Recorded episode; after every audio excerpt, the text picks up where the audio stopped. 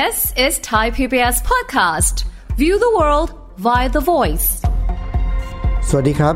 ผมวีรพงศ์ทวีศักดิ์ ดิฉันสุทธิราพรปรีเปรม และนี่คือสัญญกรรมความสุข รายการที่ฟังแล้วทำให้คุณมีความสุขมากขึ้น มีความทุกข์น้อยลง สวัสดีครับคุณผู้ฟัง สวัสดีครับพี่อ้อย สวัสดีค่ะพี่วี อ่า วันนี้คุณผู้ฟังครับ ผมนะครับ พี่วีแล้วก็พี่อ้อยก็มาพบกับคุณผู้ฟังอีกครั้งหนึ่งในพอดแคสต์ของสัญญกรรมความสุขนะครับค่ะในตอนนี้เนี่ยพี่อ้อยอยากจะมาชวนคุยเรื่องเกี่ยวกับอะไรครับ วันเนี้ยนึกถึงสำนวนไทยอืมอยู่เรื่องหนึ่งนะคะ ที่บอกว่ากินอยู่กับปากอยากอยู่กับท้อง พี่วีเคยได้ยินไหมคะโอ้เคยได้ยินมากคุ้นเคยมากกินอยู่กับปากอยากอยู่กับท้องค่ะ กินอยู่กับปากก็คือว่าเราเป็นคนกินเอง อยากอยู่กับท้องก็คือเรากินเพราะว่าเราอยากกินเอง อืมใช่ไหมค่ะอ่าถ้าถ้าเอาแปลแบบเอ่ออะไรนะที่สำนวนไทยเขาเขาแปลความหมายไว้ให้อะนะคะเออเออเออเขาก็บอกว่ามันไอตัวเนี้ยมันแปลว่า คุณอยากจะทำอะไรบางอย่างแหละเออแล้วแล้วคุณก็รู้ว่ามันไม่ดีอ่าแต่ฉันก็จะทำอ๋อนะคะ ก็คือรู้อยู่แก่ใจนั่นแหละว่าทำทำอะไรไว้แต่ว่าทำไปแล้วแหละนะคะ เพราะฉะนั้นอันเนี้ยก็คืออ่า สำนวนไทยเนาะว่ากินอยู่กับปากอยากอยู่กับท้องอืมนะคะ แต่วันเนี้ยพี่อ้อยนะคะ อยากชวนคุย เรื่องกินอยู่กับปาก อยากอยู่กับใจ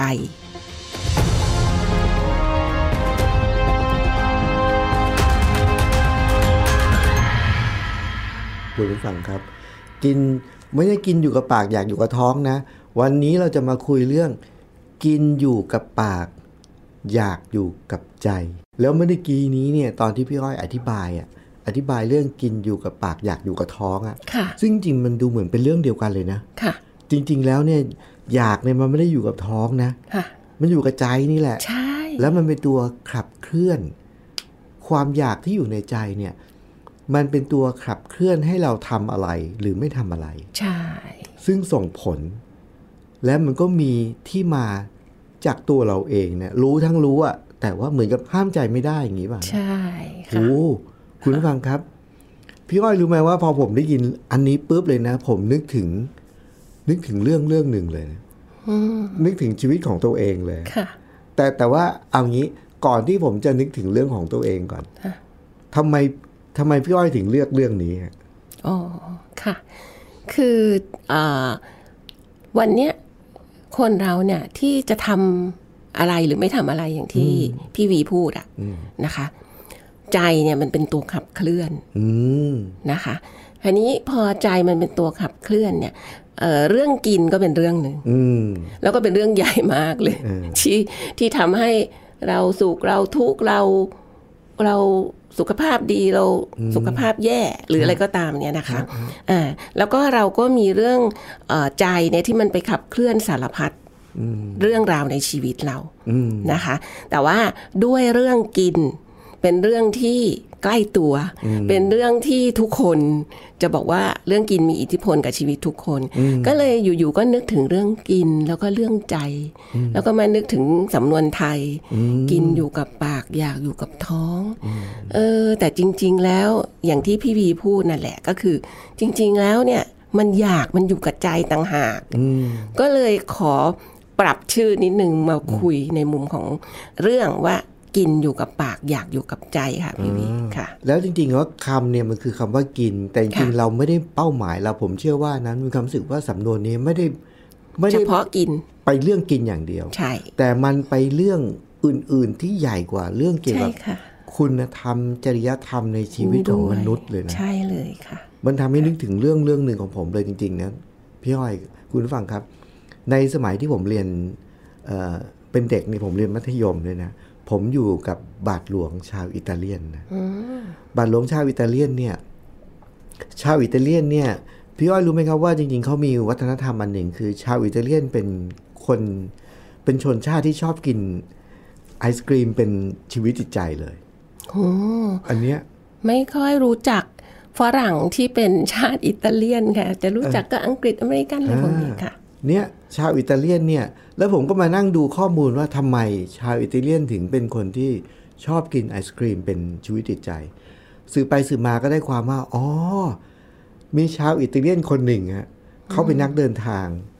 แล้วจริง ๆ ตามประวัติศาสตร์ของโลกเลยนะก็บอกว่าไอศครีมเนี่ยมันเป็นขนม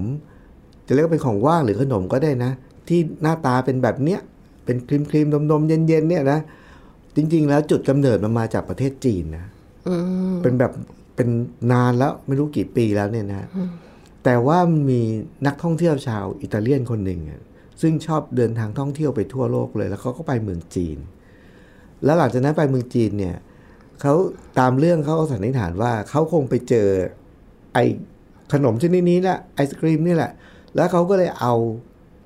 เอามาจากเมืองจีนเนี่ยเอากลับมาที่อิต อิตาลีที่บ้านเกิดของเขาค่ะนักท่องเที่ยวคนนี้ชื่อ ถ้าผมบอกเฉลยชื่อนี้ทุกคนจะร้องอ๋อเลยนะอืม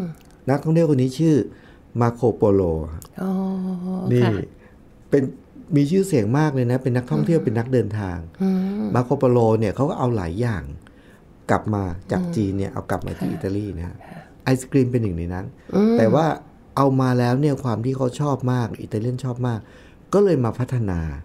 พัฒนาจนกระทั่งโอ้โห มันพัฒนาไปไกลมากนะฮะ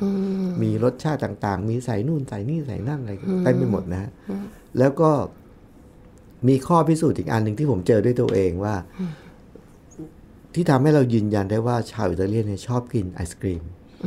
ก็คือความที่เขาชอบกินเนี่ย ผมเคยไปประเทศเยอรมันนะฮะในเยอรมันเนี่ยถ้าเกิดเราเจอร้านขายไอศกรีมนะเดินเข้าไปซื้อไอศกรีมเนี่ยแล้วชวนเขาพูดคุยเนี่ยจะพบว่า เจ้าของร้านไอศกรีมกับคนขายไอศกรีมในเยอรมัน เป็นชาวอิตาเลียนทั้งนั้นเลยอืมค่ะเนี่ยค่ะมาขายในยุโรปเนี่ยนะฮะค่ะคราวนี้ที่เล่ามาซะยืดยาวเพราะว่าผมเนี่ยอยู่กับบาทหลวงชาวอิตาเลียนเขาก็จะมีธรรมเนียมวัฒนธรรมของการกินไอศกรีมอะค่ะพวกเราอยู่กันเหมือนกับคล้ายๆเหมันเด็กหอนะหกสิบเจ็ดสิบคนเนี่ย ก็จะมีธรรมเนียมว่าทุกครั้งที่มีวันเกิดใครในบ้าน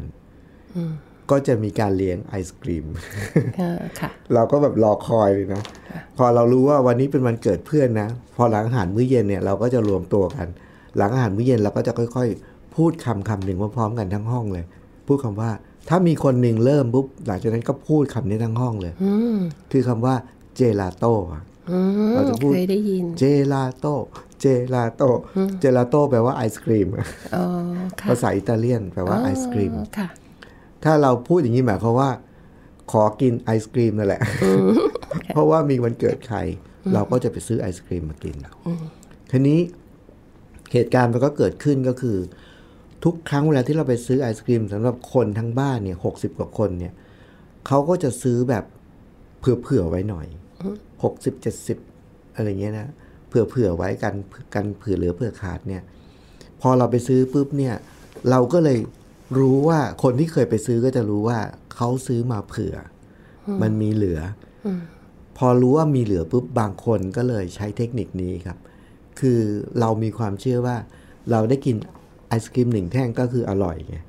แต่ถ้าเราได้กินสองแท่งก็คือ อร่อยทวีคูณ อร่อยสองเท่าไงเออเราก็คิดอย่างนั้นไอใช่ไหมไอศกรีมกับเด็กๆเนี่ยมันโอ้โอ้โหของคู่กัน ใช่ค่ะแล้วถ้าเราได้กินสองแท่งก็คือโอ้โหค่ะนะความสุขสองเท่า พอมีเพื่อนบางคนเนี่ยผมสังเกตเห็นว่าเขารู้ว่าไปซื้อก็ต้องซื้อเผื่อ เขาก็เลยใช้เทคนิคนี้มีอยู่ครั้งหนึ่งเพื่อนคนหนึ่งทำแล้วผมเห็น คือการแจกไอศครีมคนทั้งบ้านเนี่ยเขาจะแจกให้เร็วกลัวมนละลาย ก็ต้องแจกหลายสาย หลายสายปุ๊บก็ต้องมีสองสามคนแจกค่ะแต่ละคนก็ถือถือไอศครีมถุงหนึ่งเนี่ยก็เดินแจก เพื่อนคนหนึ่งเขาใช้เทคนิคว่าพอเขารับไอศครีมจากคนคนหนึ่งแรกแล้วเขารีบกินแท่งแรกอย่างเร็วเลยฮะแล้วก็หมดอย่างเร็วเลย แล้วในระหว่างนั้นเนี่ย คนแจกไอศครีมคนที่สองก็จะเดินมาค่ะแล้วเขาก็จะบอกคนแจกไอศครีมคนที่สองว่าเฮ้ยฉันยังไม่ได้เลยนะเขาก็จะได้ไอศกรีมแท่งที่สองไปค่ะมีอยู่ครั้งหนึ่งผมเห็นเทคนิคนี้ครับ แล้วผมก็นึกในใจว่า เฮ้ย นี่คือวิธีที่เราจะได้กินไอศกรีมสองแท่งนะแล้วผมก็ตั้งใจไว้เลยว่าค่ะคราวหน้าเราจะทำแบบนี้เกิดความอยากอยู่ในใจค่ะว่าต้องสองแท่งค่ะเกิดคำถามครับ พี่ว่าคิดว่าผมจะทำไหมครับคราวหน้าถ้าจากที่รู้จักพี่วีมานะคะ ถึงวันนี้เนี่ย ต้องเดาว่า ไม่ทอืมเพราะดูเหมือนเป็นคนมีคุณธรรมด้วยำใช่ใช่ใช่เพราะว่าดูแล้วเป็นคนดีมีเอ่อสอนเป็นครูสอนให้คนมีสติอะไรอย่างเงี้ยใช่ใช่นะคะ น่าจะไม่ทำน่าจะไม่ทำใช่ไหมแต่ตอนนั้นผมเป็นเด็กไงปรากฏว่าวันนั้นก็มาถึงครับ มีการแจกไอศครีมครับ แล้ววันนั้นผมทำครับ ผมตัดสินใจทำเลยนะค่ะแต่ว่าเป็นการตัดสินใจทำที่ผมแบบมีความรู้สึกว่ามันมีคุณค่ากับผมมากเลยนะ เพราะว่ามันเป็นการหล่อหลอมให้ผมกลายเป็นทุกวันเนี้ยอย่างที่เป็นนี่แหละ แล้ววันนั้นเนี่ยมันเกิดอะไรขึ้นนะพอเขาแจกไอศครีมปุ๊บผมก็จำเทคนิคนี้เลย คนแรกที่แจกให้ทีมไอติมให้เรานะ เราก็รับมาปุ๊บเรารีบกินอย่างเร็วเลยครับฟึบฟึบหมดปุ๊บคนที่สองมาแล้วบอกเฮ้ยชิ้นยังไม่ได้เลย ผมก็ได้แท่งที่สองพี่อ้อยรู้ไหมครับว่าคุณผู้ฟังเชื่อไหมครับว่าวันนั้นเนี่ยมันทำให้ผมเกิดการเรียนรู้ คือจากการที่เราสังเกตตัวเราเองว่า เราพบว่า ไอศกรีมแท่งแรกไม่อร่อยเลย อ้าว ไม่อร่อยสองเท่าเหรอคะไม่ไม่ไม่อร่อยเลย กลายเป็น กินไอติม กินไอศกรีมหนึ่งแท่งคืออร่อย ถ้ากินสองแท่งก็อร่อยสองเท่าใช่ไหมอืมค่ะแต่กลายเป็นวันนั้นเนี่ยด้วยกินเทคนิคแบบนี้เนี่ย ไม่อร่อยเลยแล้วไอศกรีมเป็นเป็นขนมที่มันเย็น แต่วันนั้นเนี่ย มันร้อนอ้าวเพราะว่าแท่งที่หนึ่งทำไมถึงไม่อร่อย แท่งที่หนึ่งเนี่ย ความที่เราจะต้องรีบกินอย่างเร็ว ก่อนที่คนที่สองจะมาถึงเรา เราก็เลยไม่ได้รับรู้ความอร่อยเลยอืมรับรู้อย่างเดียวคือความเย็นที่ปากอืมเพราะว่ามันต้องเข้าไปอย่างเร็วมาก มันก็เลยมีแต่ความเย็น แต่ความไม่อร่อยผ่านลิ้นลงท้องไม่รับรู้เลยอืมค่ะแล้วความอร่อยของไอศกรีมเนี่ย จะอร่อยเนี่ยเราต่อเมื่อเราต้องละเลียดกิน ใช่ใช่ค่อยๆตัดใช่ค่อยๆละเลียดละเมียดละไมนะ แล้วก็ดื่มด่ำกับความหวานความนุ่มอะไรของมันเนี่ยนะอ่าความเย็นรสชาติ เพราะฉะนั้นแท่งแรกนี่ไม่มีความอร่อยเลย มีแต่ความเย็นอืมเพื่อให้หมดให้เร็วที่สุดค่ะและพอแท่งที่สองเกิดอะไรขึ้นครับไอศครีมซึ่งเป็นของเย็น แต่แท่งที่สองเนี่ยกลายเป็นของร้อนอืมเพราะว่าในระหว่างที่เรากินแท่งที่สองเนี่ย เรากินด้วยความรู้สึกด้วยความคิดตลอดเวลาว่า เราจะถูกจับได้ไหมอืมคือมันเป็นการกินไอติมที่มันจมอยู่ในความทุกข์อะว่าเราจะถูกจับได้ไหม เราจะถูกตำหนิไหม แล้วก็สิ่งที่เราทำเนี้มันไม่ถูกต้องเลยโหมันทุกอย่างสารพัดมันชุนลมุนชุนละเกอยู่ในตัวเราเนี่ยครับค่ะมันทำให้ความอร่อยของไอศครีมนั้น หายไปไม่เหลือเลย อย่าว่าแต่ความอร่อยเลย ความเย็นก็ไม่เหลือ เหลือแต่ความร้อนอืมมันร้อนร้อนรุ่มข้างในอะค่ะเพราะฉะนั้นผมก็เลยมีความรู้สึกว่า ต้องขอบคุณตัวเองนะค่ะที่ตัดสินใจทำแบบนั้นในวันอืนั้นมค่ะเพราะว่าตอนนั้นข้อแรกคือเราเป็นเด็กแล้วข้อที่สองเนี่ย เราทำกับเรื่องเล็กๆแต่ว่าโชคดีที่เราทำแบบนั้นทำสิ่งที่ผิดนะ กับเรื่องเล็กในวันนั้นเนี่ยมันทำให้เราเกิดการเรียนรู้ค่ะแล้วการเรียนรู้นั้นเนี่ยส่งผลต่อเรื่องใหญ่ ๆ ในชีวิต จนถึงวันนี้ค่ะดีมากเลยค่ะ เพราะว่าเห็นภาพเลยค่ะ อาจารย์ว่าตอนเป็นเด็กวันนั้นน่ะอืมหน้าตาอาจารย์คงไม่มีความสุขเลยโอ้อะโหทั้งทั้งที่เวลาของการเอ่อได้กินไอศกรีมเนี่ย มันต้องเป็นเวลาของ ของการมีความสุข ใช่ แต่พอเราทำผิด เราเราไม่อยู่ในกติกาอืมอ่ามันเลยทำให้เรากลายเป็นเอ่อมีความรู้สึกที่ไม่ดี แล้วก็กลายเป็นไอติมร้อนไม่มีความสุขแล้วกับการกินกัน ได้รับรสชาติอร่อยอร่อยก็สูญเสียไปหมดเลย แล้วเราชอบที่สุดเลยตรงที่อาจารย์บอกว่า โชคดีที่อาจารย์ตัดสินใจทำผิดตอนที่เป็นเด็ก แล้วก็เป็นเรื่องเล็กอืมๆคิดว่า หลาย ๆ คนเนี่ยที่โตขึ้นมาแล้วทำผิดอืมแล้วเป็นเรื่องใหญ่โตเนี่ย เพราะเขาไม่ได้เรียนรู้จากเรื่องเล็ก ๆ เหล่านี้แหละอืมค่ะ อืมค่ะ ก็เลยมีความรู้สึกว่าดีจังเลยที่อาจารย์เล่าเรื่องนี้ค่ะแล้วก็เรื่องเนี้ยที่นึกถึงเรื่องนี้เพราะมันเป็นหัวข้อมันคือเรื่องนี้เลยคือใช่ค่ะกินอยู่กับปากอยากอยู่กับใจ ใจมันพาไปละใจมันพาว่าฉันอยากได้สองแท่งเอออ แล้วเราก็ไปเลยไปเลย แล้วเราก็ แล้วเราก็ทำสิ่งที่ผิดเลยอะค่ะ แต่ว่าที่บอกนะว่ามันยังโชคดีที่เป็นเด็กแล้วก็เป็นเรื่องเล็กใช่แต่ละโชคดีอีกอันที่โชคดีหนักที่สุดเลยก็คือ เราเรารู้สึกเราเกิดการสังเกตสังเกตตัวเราเองอะ่ะค่ะก็คือ เอ๊ะอะค่ะเราเกิดการสังเกตตัวเราเองว่าเฮ้ย เรามีความเชื่อเรามีทัศนคติเรามีความคิดว่าหนึ่งแท่งมันมีความสุขหนึ่งแท่ง สองแท่งก็ต้องสุขสองเท่าแต่เกิดความเอ๊ะว่า เฮ้ย ไม่ใช่ แล้วมันกลับมาเด้งกลับมาฝั่งตรงข้ามเลยนะไม่ใช่ว่าสุขน้อยลงนะ ไม่เหลือเลยค่ะกลายเป็นความทุกข์ด้วยค่ะไอ้ความเอ๊ะเนี่ยมันทำให้เราเกิดการเรียนรู้ แล้วก็เราก็จะไม่เกิดอาการโดนใจพาไปอะตัวเอะสำคัญจังเลยค่ะโอ้เนี่ย ถ้าเราไม่เอ๊ะเราก็ใช่ไปเรื่อย ไม่รู้ตัวคือถ้าถ้า ก็เราไม่เชื่อว่ามีเพื่อนอาจารย์ที่เป็นเด็กรุ่นเดียวกันไม่เอะเออใช่ไหมใช่ แล้วก็ชิน ใช่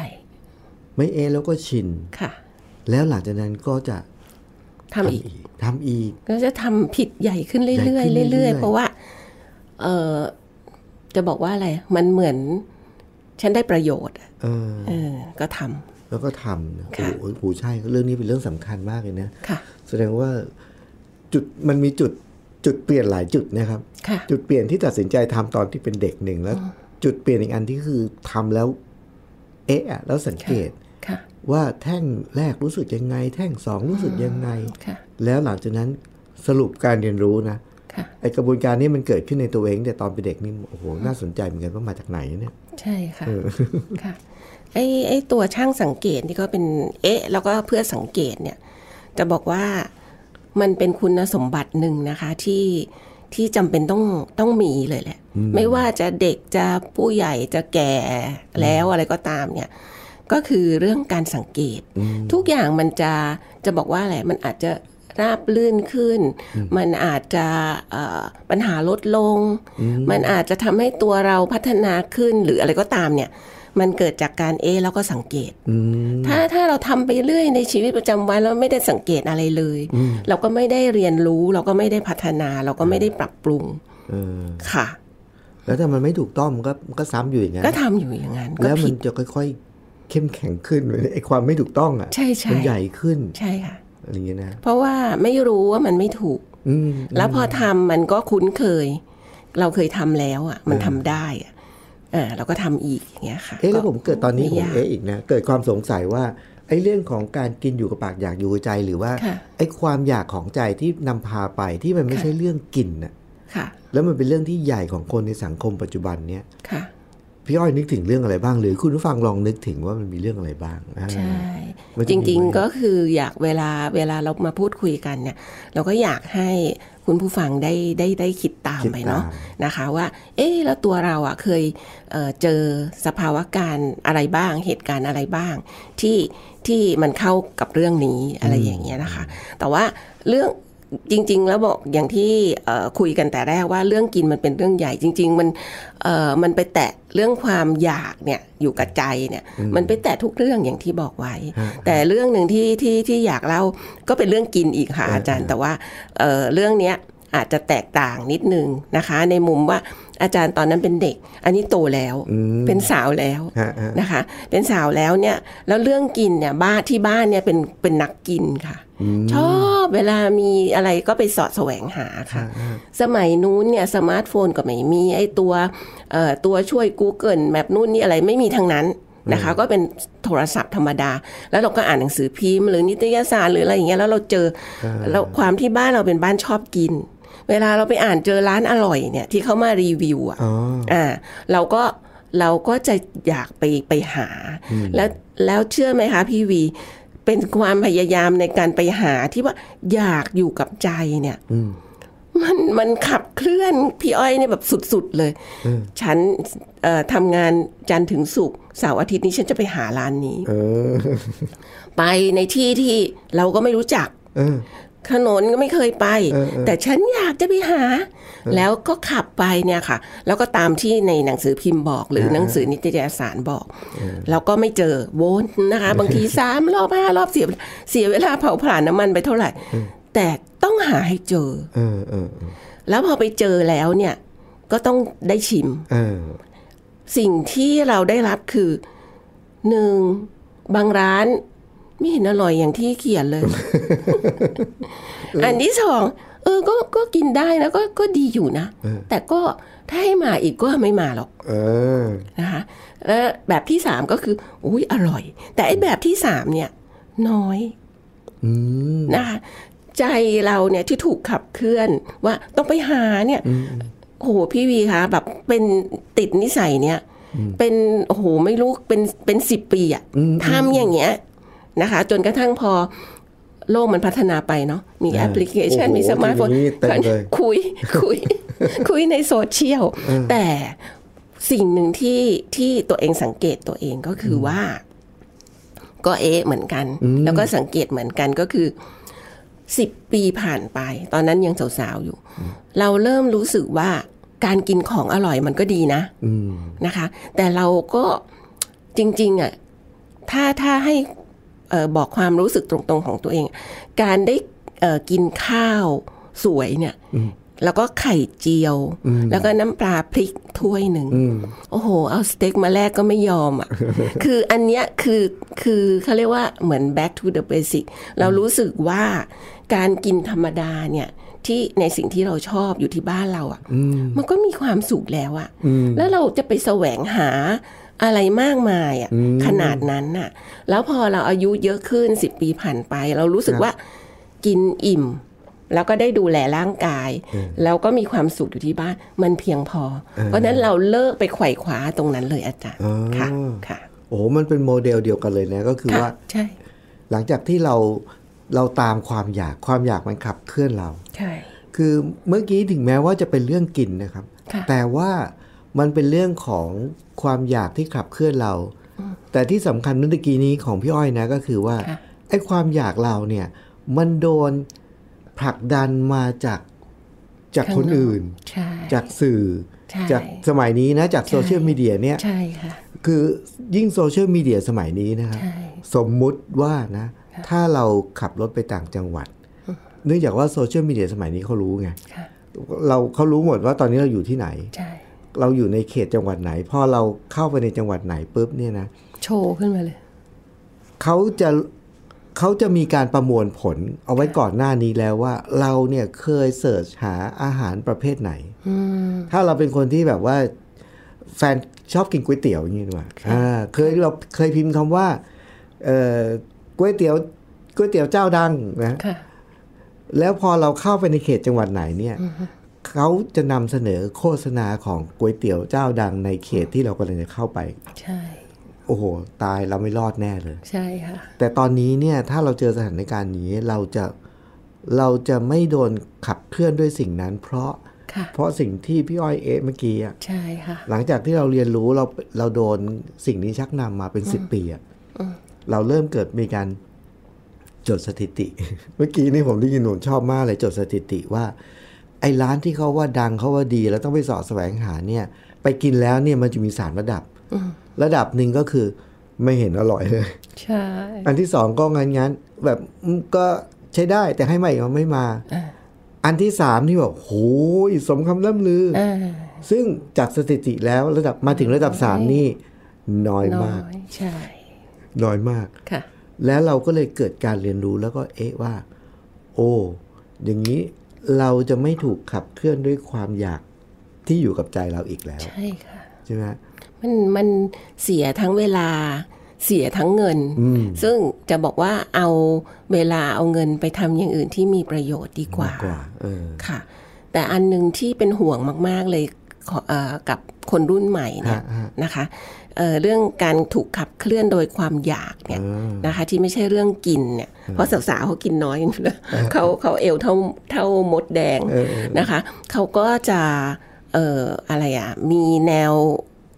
แนวคิดในเรื่องการตามสมัยแฟชั่น แบรนด์เนม อะไรอย่างเงี้ยค่ะ แล้วเราก็เห็นบ่อยๆที่ความไม่พร้อม ของเขา แต่ด้วยว่าความความอยากมันขับเคลื่อนไป ถึงขนาดที่มีธุรกิจให้เช่าแบรนด์เนม เพื่อให้คุณอะเวลาคุณมีเดทคุณออกไปนัดกับหนุ่มๆหรือสาวๆ แล้วคุณก็ใช้แบรนด์เนม อะไรอย่างเงี้ย ซึ่งมันเป็นจะบอกว่าอะไรอะมันมันพาตัวเข้าไปสู่สู่สิ่งที่มันจะถล่มลึกลงไป ซึ่งมันไม่ใช่ของจริงเลย อ่า มันมันคือเปลือกทั้งหมดแล้วก็เออ สุดท้ายไม่ได้ประโยชน์อะไรกับชีวิต ถามว่ามันเป็นความสุขที่แท้จริงไหมกับการที่ โอ้โห ใส่แบรนด์เนมไปเต็มตัวเลยแล้ว ไปนัดเจอหนุ่มๆ แล้วก็ โอ้โห แบบเขาเขาคิดว่าคุณเอ่อมีฐานะดีนู่นนี่ไปกินข้าวมือนึงกลับมาตายแล้วฉันต้องจ่ายค่า ถ้าซื้อก็โอ้โหแทบหมดตัวแล้วว่างั้นเถอะ แต่ถ้าเช่าอะก็ฉันต้องจ่ายค่าเช่าอีก เงินเหล่านั้นอะมันมันควรจะเอาไปทำประโยชน์ดี ๆ กับชีวิตไป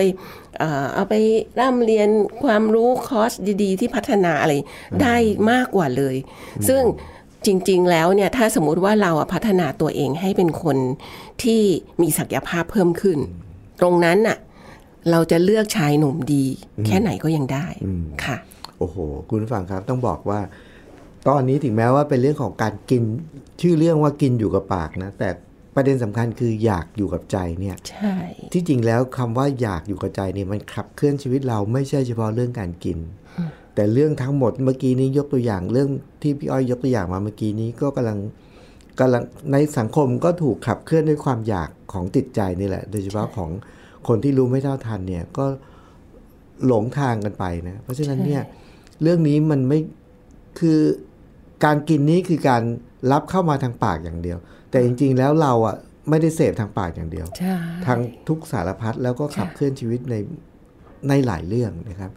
แต่กุญแจสำคัญของเรื่องนี้ก็คือว่า ถ้าเราสังเกตสิ่งที่เราถูกขับเคลื่อนแล้วเราทำไปเนี่ย ถ้าเราเกิดคำถามว่า เอ๊ะ มันใช่ไหม แล้วเราก็สังเกต แล้วเราก็ลองจดสถิติดู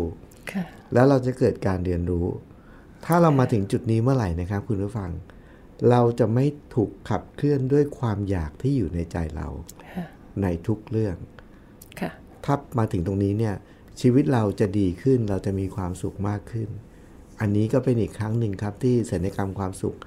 ก็จะมอบสิ่งนี้ให้นะ เราจะได้มีชีวิตที่มีความสุขมากขึ้นด้วย มุมมองด้วยความคิดของตัวเราเองศัลยกรรมความสุขวันนี้ ผมพี่วีนะครับ และก็ พี่พี่อ้อ้ออยยค่ะต้องลาไปก่อนครับ สวัสดีครับ สวัสดีค่ะ ติดตามรายการทางเว็บไซต์และแอปพลิเคชันของไทย PBS Podcast Spotify SoundCloud Google Podcast Apple Podcast และ YouTube Channel Thai PBS Podcast Thai PBS podcast. View the world via the voice.